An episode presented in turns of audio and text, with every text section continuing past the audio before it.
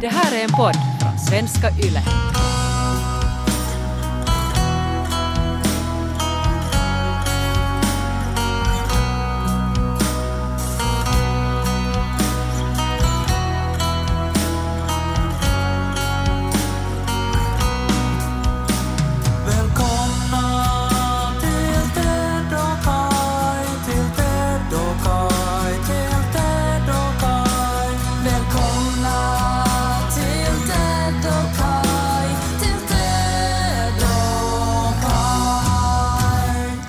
Finns ju otroligt många såna här anekdoter från inspelningsstudior runt om i världen. Ja.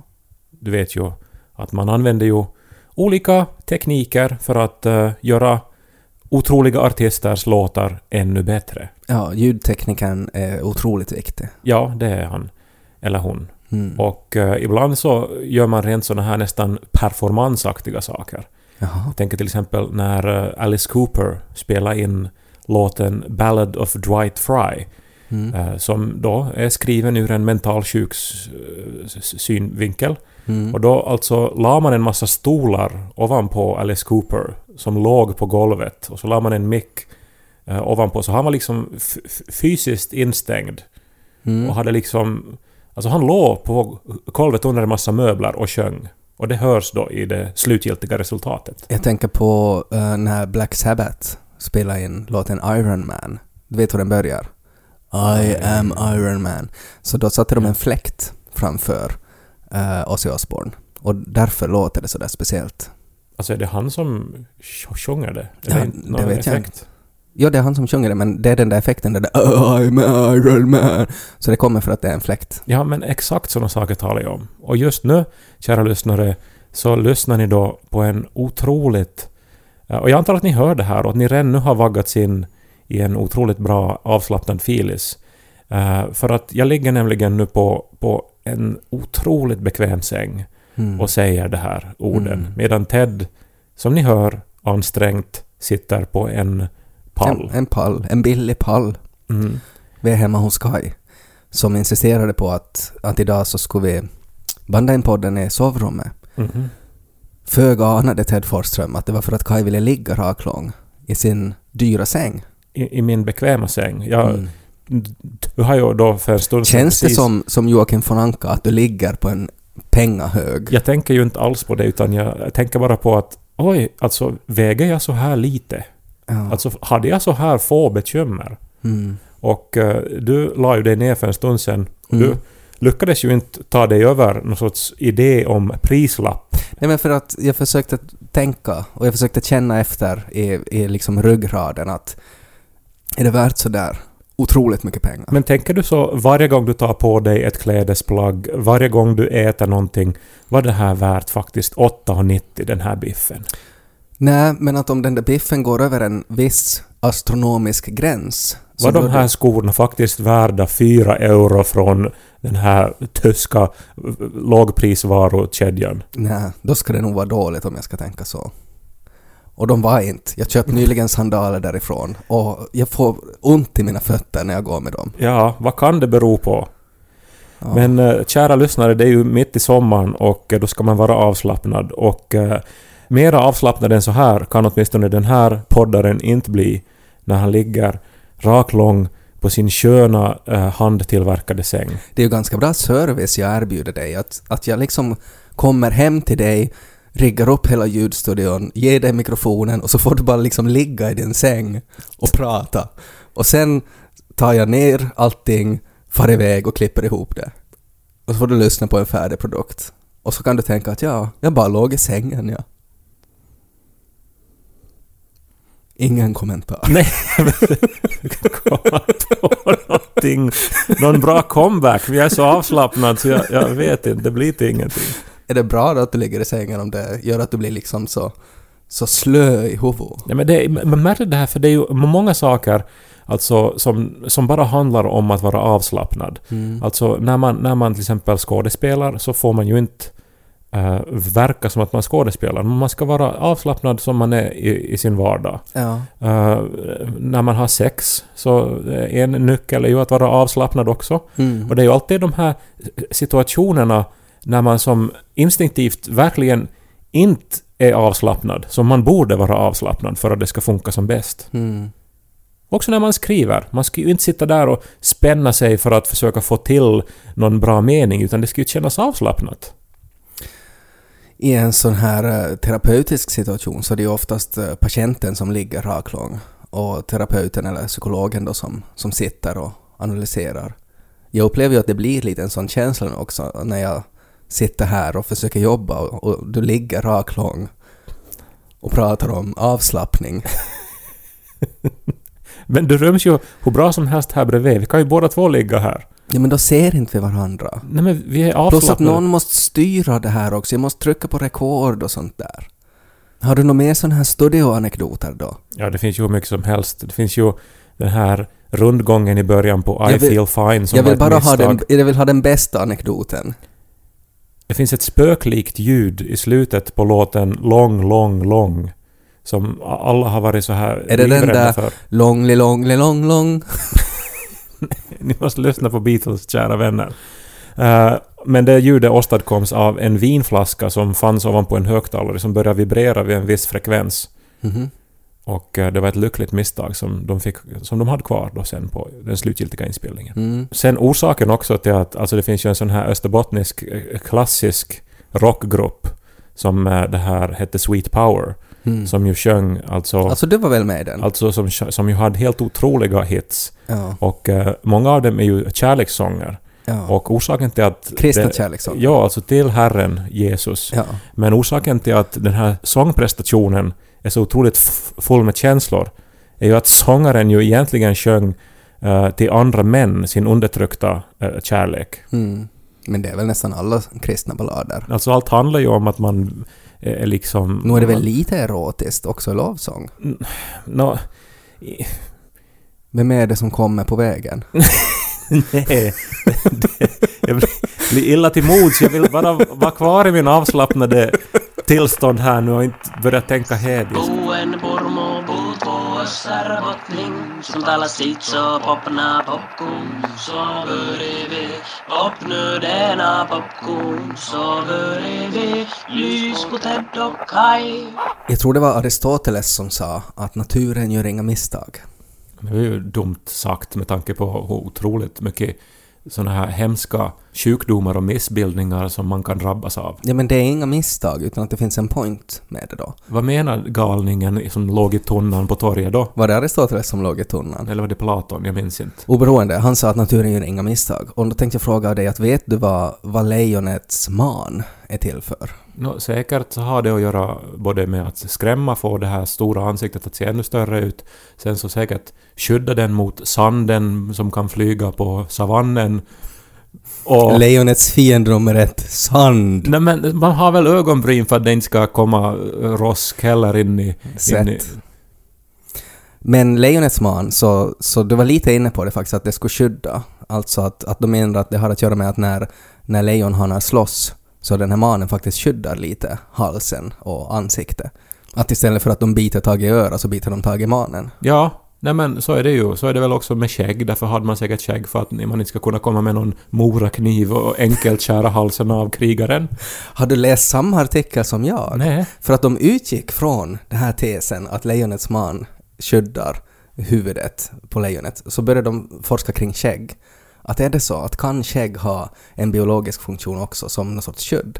Och så testar de det här genom att slå folk i fejset med slagträ. Genom att skära halsen av jultomten. Nej, jag tror de hade kadaver. Eh, och så hade de en svårighet då att hitta kadaver med skägg kvar, så att de måste sätta liksom ull, alltså fårull, gjorde de lösskägg till kadaver. Och sen slog de de här kadaverna i fejset med slagträ.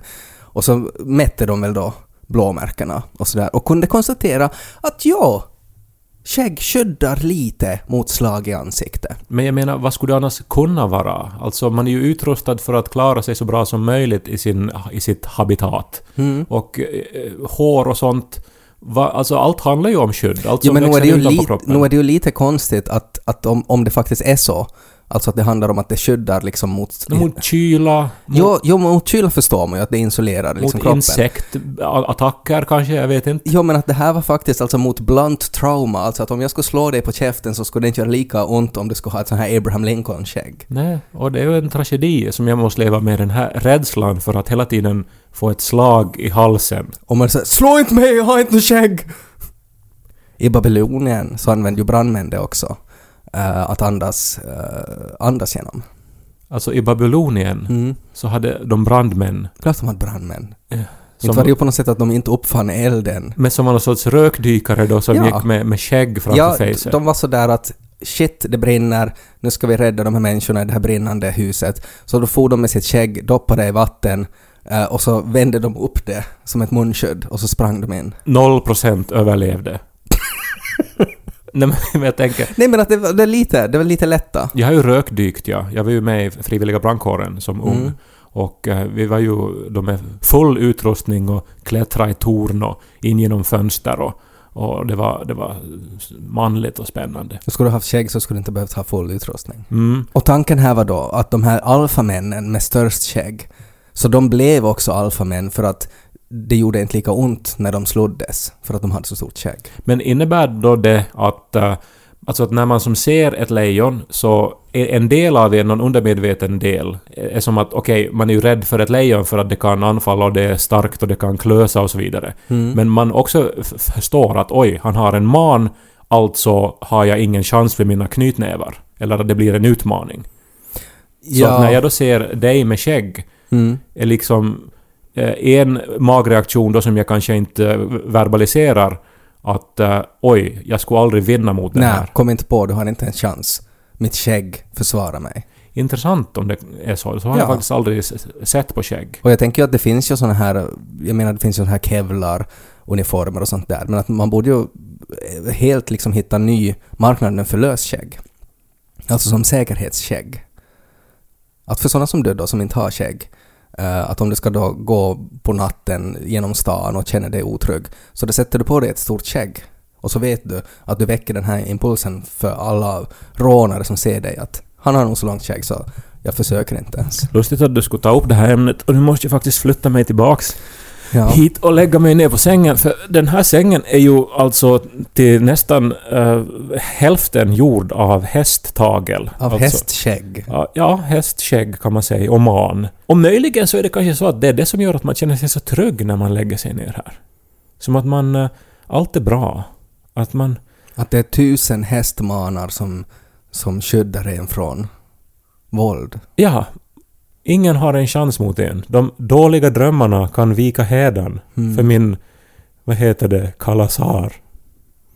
Kalasar. Var det inte från det här Game of Thrones, de här Ja, häst... Dothraki. Ja, de Mm. hade massa hästar Ja, det hade de. som kallades en kalasar. Mm.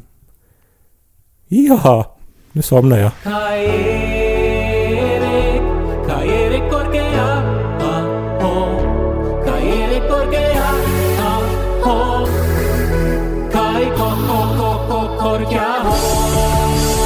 Äntligen så fann vi nu då en ledig kväll så vi kunde gå och testa Taiga. Alltså Finlands nyaste berg och dalbana. Mm. Som ju byggdes redan för ett par år sedan här Ja. i Helsingfors. Eh, Men vi har inte haft möjlighet att fara och testa den. Nej, ni har ju inte haft råd heller. Med tanke på den här sängen. Nå, det här... eh, Niko får så här rabatt för han jobbar för staden. Okej. Så att ja. Men det är ju någonting med berg och dalbanor. Jag, jag, jag, jag älskar berg och kan jag Mm. säga. Och det har väl sitt ursprung i när jag var på utbyte eh, i USA och vi for till en av världens bästa nöjesparker i Ohio som heter Cedar Point. Det är i en liten stad som heter Sandusky. Och där finns då alltså några av världens bästa berg och dalbanor. Och av någon anledning så just den dagen vi var där, om det nu var lite dåligt väder eller vad det var, men det var nästan inga människor där. Alltså så att man måste inte köa just alls. Så att vi, vi for som om och om igen i de här världens bästa berg och måste inte liksom köa. Så vi for Mm. kanske 30 gånger i, i allt vad de nu hette då. Ja. X-Flight och Superman och vad de nu hette. Mm. Och eh, eh, efter det har jag ju varit frälst. Så att alltid om jag är i någon stad där det finns ett tivoli så försöker jag då ta mig tid. Men vad är det som lockar då? Alltså den här skräcken?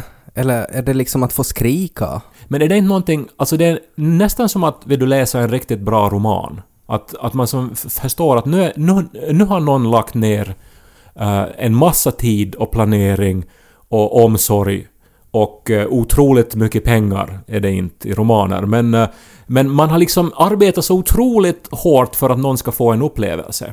Och den är designad, den är uttänkt och eh, det är som ingenting om man kan få liksom på egen hand. Nej. Utan man måste som bara eh, ta möjligheten som finns och eh, bara dras in i världen. Det är någon som har byggt de här kurvorna och looparna och... Ja, och nu var det ju så mycket skrivet om den här för att den då alltså är landets största. Mm. För den var ju jättedyr. Jag minns inte hur många 10 miljoner den nu var. Mm. Och sen eh, att, den är som verkligen i världsklass. Alltså den, den, den tar nästan tre minuter att åka, vilket är väldigt länge för en eh, åkattraktion. Mm. Och liksom den når en topphastighet på 106 kilometer i timmen. Men varför har det ännu inte... Alltså det här är nu en liten parentes, men jag har funderat länge på det här. Alltså när det är så roligt med berg och dalbanor, varför finns de bara på nöjesfält? Varför har det inte inkorporerats i kollektivtrafiken? Eller på något sätt eh, i, i, i vad som helst. Alltså sådär att det borde finnas på varje universitet så borde det finnas bredvid matsalen en berg och dalbana så att man bara får gå och skrika en stund. Nå, rolig idé, men menar du då också att, att det skulle verkligen vara de här looparna då också? Ja. Eller, eller skulle det vara raka vägen? Nej men sådär att, att istället att nu, nu är det liksom, det byggs ju nya hus hela tiden här i Helsingfors och de blir bara högre och högre. Så att istället för att ta hissen ner från högsta våningen ska vi ta berg och ner och så var man som en korkskruv ner till första våningen. Jag håller med om att i den eh, bästa av världar så skulle det gå att åka Alltså vattenrutschkana överallt, för alla tycker ju att det är roligt. Nej men sätt några korkskruvar på metron liksom. För att vi är, vi är biologiska organismer, vi lever av serotoninspikar och endorfiner och oxytocin och allt sånt där som utsöndras när man åker berg och dalbanor. när man sover i en skön säng. Ja. Så eh, jag håller helt med om det här. Men, men att eh, som det är nu i alla fall så är det bara på nöjesfält vi hittar dem. Och eh, på få nöjesfält hittar man ju riktigt bra berg och dalbanor för de är dyra och de kräver stort ut, utrymme och så vidare.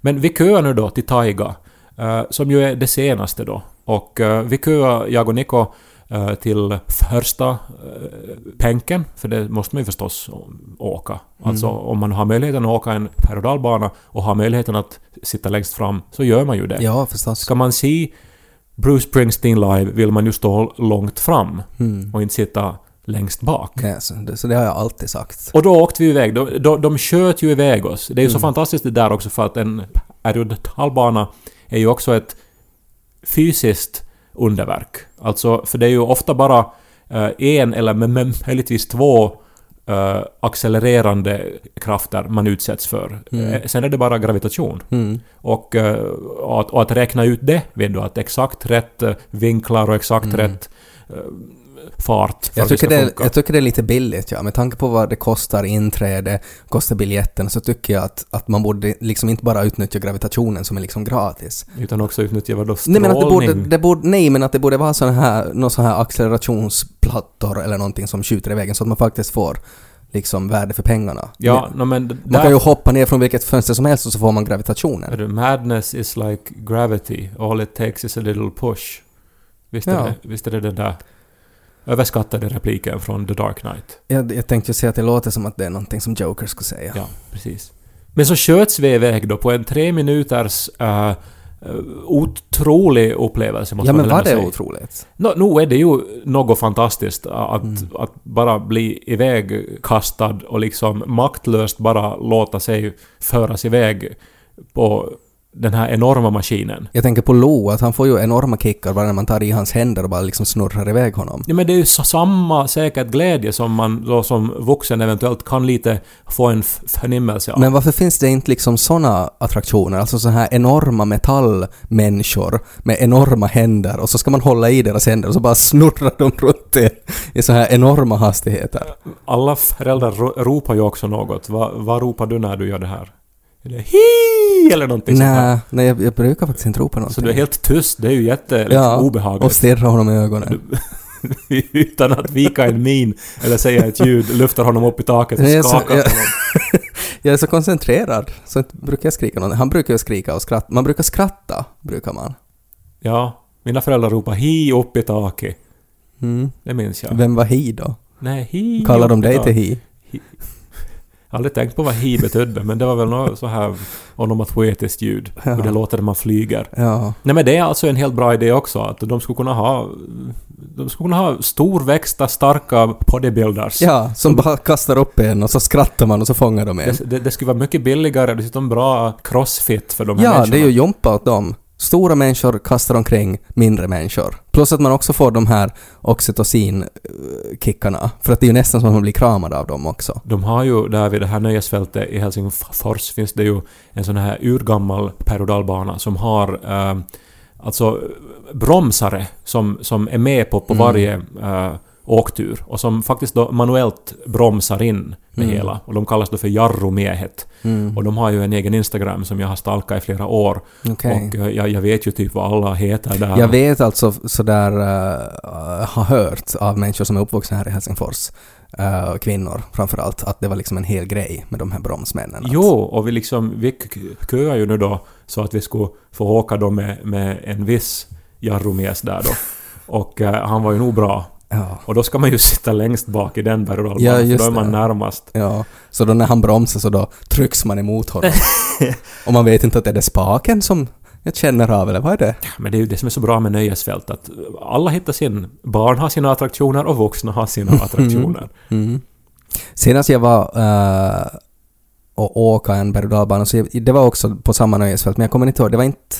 Det var den här som, som snurrar ganska mycket, som har någon ör eller någonting som symbol. Jag kommer inte ihåg vad den hette. Men att där fick jag igen bekräftat vilken otroligt bra stridspilot jag skulle vara. Alltså att hur min hjärna hängde så med i de här svängarna eh, och de här hastigheterna. Att jag liksom, jag lyckades ta in varje detalj. Att jag tror att, att jag skulle faktiskt ha haft en, liksom en framgångsrik karriär som kanske så här hind helikopterpilot eller Apache-pilot. Berg och dalbanan du pratar om är ju en så kallad middle grade coaster som ju är gjord alltså för, nå, just 11 Det var de här till 14-åringarna. tekopparna som jag for runt. Jag skulle bli bra stridspilot. kommer ut därifrån och helt så här nöjd och gör honör. Men sen var det en annan också som jag var i som, alltså som jag fick ont. Alltså att jag har ont i ryggen och ont i nacken efteråt. No, det är ju just det jag skulle då tyvärr komma till, att, att jag skulle så vilja ge liksom fulla poäng nu då till Taiga.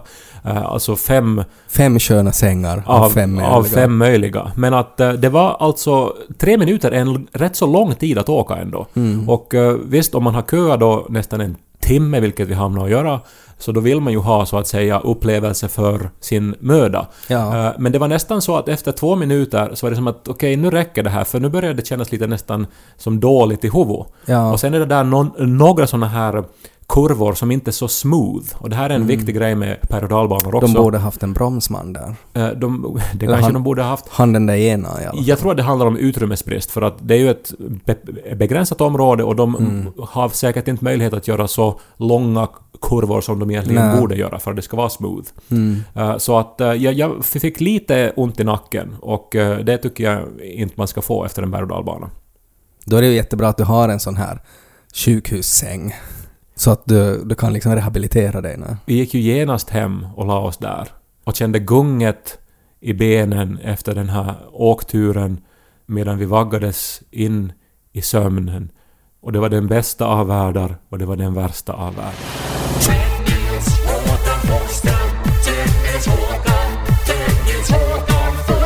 Jag håller med om att det är skönt. Nu fick jag alltså Ted att också lägga sig på sängen. Den är ganska hård, alltså sådär. Alltså vi fick ju välja förstås exakt hur, hur hård den skulle vara. Mm. Och vi testade ju och vi, och vi analyserade Var ju. det då att försäljaren sa att han lite fuktade sina läppar och stirrade i ögonen och sa han att hur hård vill du ha? Nej, nej, igen, alltså, jag, har ju, jag har ju gjort mycket Och så research. svarade du Ihaha. Det är ju många som är så här att en säng inte får vara för mjuk eh, för att eh, det liksom då är dåligt för ryggen. Mm. Eh, Men det är faktiskt så att man ska ta ändå en lite mjukare madrass än det man eh, tror. För Jaha. att i längden så... så då, För att man tenderar att, att överskatta ens egen hårdhet. Ja, men när man testar en säng i en butik så är man ju där oftast bara några minuter och då är Mm. liksom den här hå- hårdheten väldigt tilltalande. Mm. Men i längden, eh, när man ska so- sova en hel natt, Mm. så då är det bra med, med mjukhet. Så att vi valde ju eh, en sån, här mellanhård madrass. Som ju är, som du märker, perfekt. Mm. Ja, den är lite hårdare kanske än, än min säng. Eh, men att jag, jag måste nog erkänna att det, den känns ganska dyr. Alltså sådär, den känns väldigt stabil och att det är inte några så här liksom fjädrar som, som sticker ut när man rör sig och sådär.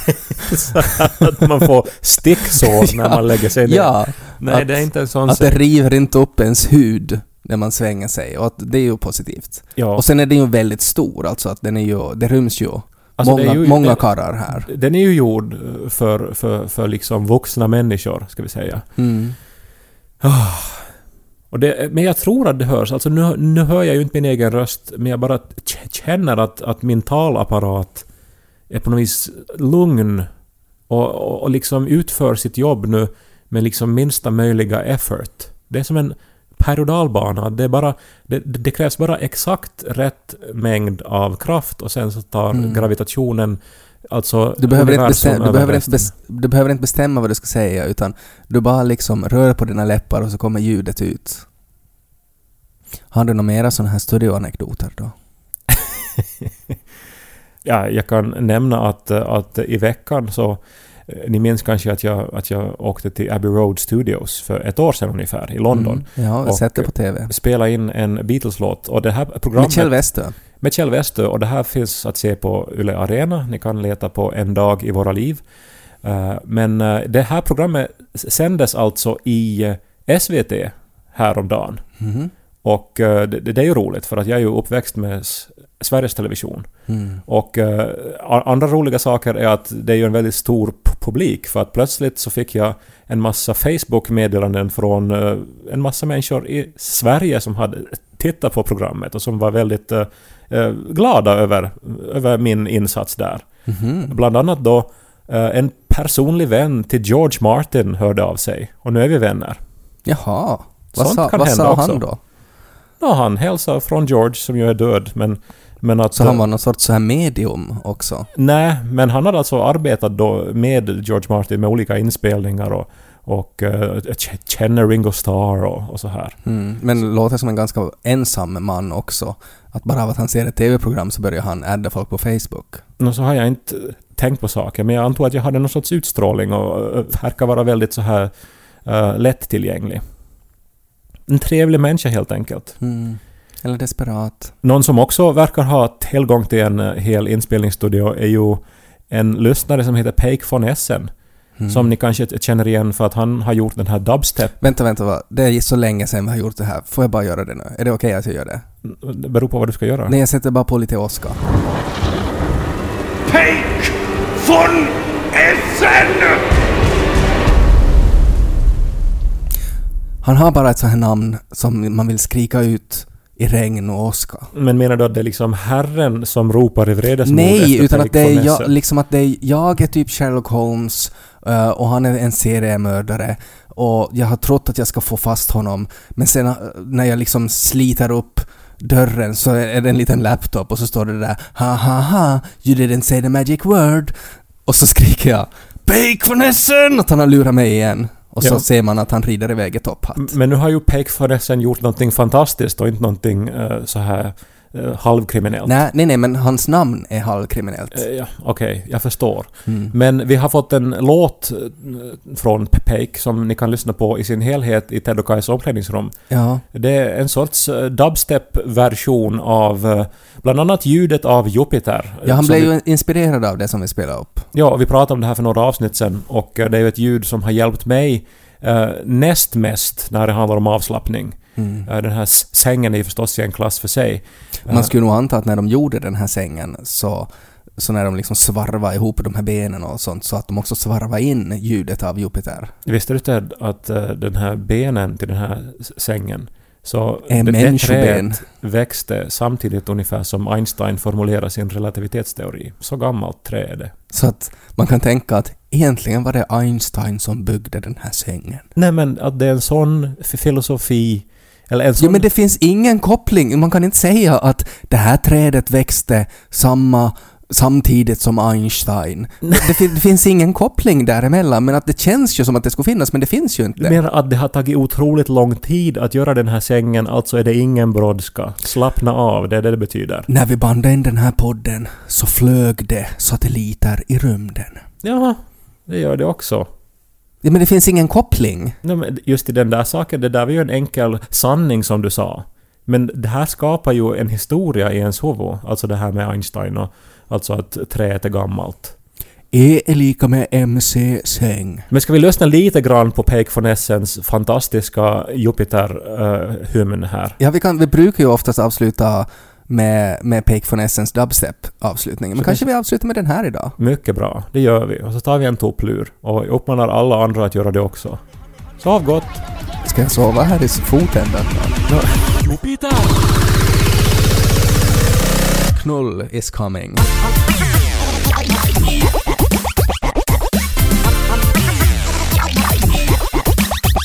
Då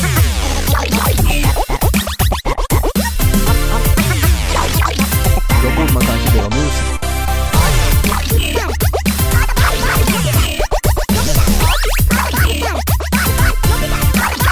is coming.